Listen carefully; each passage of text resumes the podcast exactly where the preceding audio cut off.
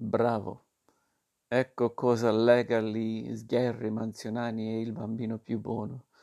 Dall'indomito selvaggio delle incerte origini al paradosso ironico. Bravo Pirla. Il percorso misterioso dall'aggressività ribalda alla bontà esemplare. Si può dire di un bambino diligente, di un animale feroce, di un luogo selvaggio, di uno studente capace, di una persona buona e perfino di un mercenario. Ecco, così impariamo ad usare con superficialità una parola quotidiana, entusiasmante e per certi aspetti misteriosa, come bravo. Una incertezza antica. Anche la sua origine non è chiara. Molti fanno riferimento alla parola spagnola bravo, altri come il vocabolario treccani al latino barbarus nel senso di selvaggio, indomito, forse incorciato con pravus, malvagio. Quando se ne è occupato nel 2012 il sito unaparolaalgiorno.it segnalava Vedendo l'etimologia paradossale di una parola tanto certa e comune, qualcosa proprio non torna. Il bravo è l'esatto contrario del selvaggio e del malvagio. Un bravo bambino, una brava persona. Hanno qualità di posatezza ed onestà. Non dobbiamo però scordare il cuore levantino in cui questa mediterranea parola ha ribollito per secoli, acchiuto nel scovala, scovare qualità positiva, positive nelle canaglie. Ai Manzoni, inutile nasconderlo, non possiamo dimenticare che noi, i bravi, li incontriamo proprio all'inizio dei promessi sposi, quando la passeggiata di Don Abbondio sulle sponde del lago di Como, ma quanto è triste, viene interrotta dai lì schiarani di Don Rodrigo, i bravi appunto che li ordinano di non celebrare il matrimonio fra Renzo e Lucia. Siamo nel primo capitolo e subito Mancio, Manzoni, che la colloca il 7 novembre 1628, ci offre una delle frasi più note di tutto il romanzo pronunciata proprio da uno dei due sgherri. Questo matrimonio non sa da fare, né domani né mai il sostantivo e l'evoluzione d'aggettivo.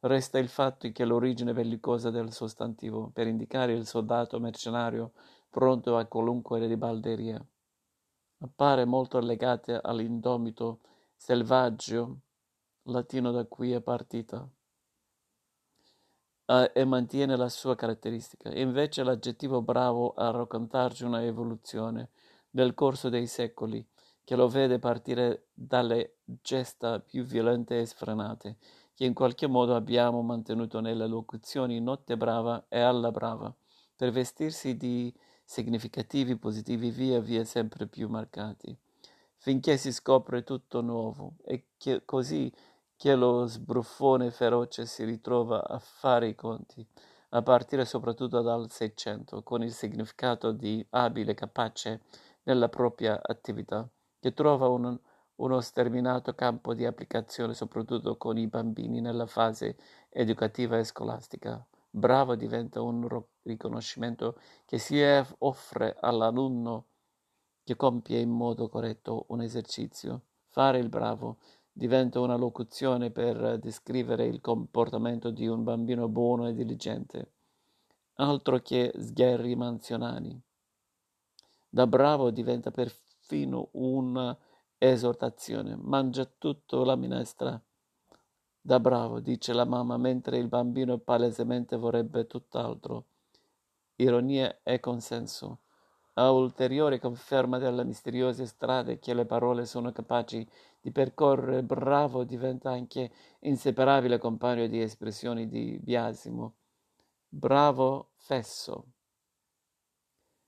quando qualcuno è vittima della sua dabbenaggine o bravo furbo, per dire la stessa cosa in modo paradossale.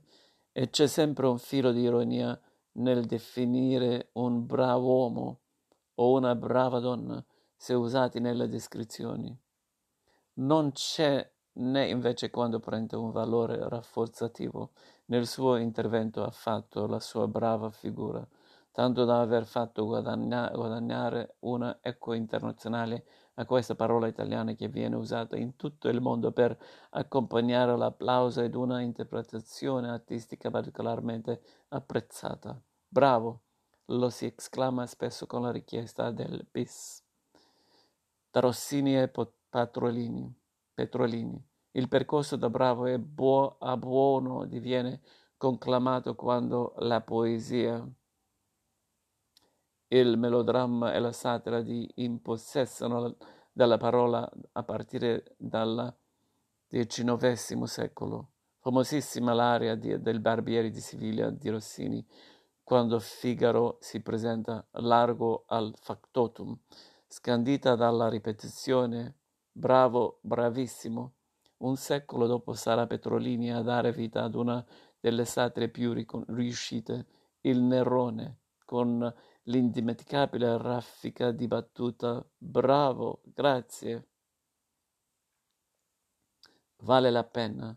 Di tutto questo, ma infinitamente meglio, ha parlato il professor Giuseppe Patota, ordinario di linguistica italiana dell'Università di Siena Arezzo, autore del libro Bravo, edito da Il Molino, con garbo, competenza e ironia.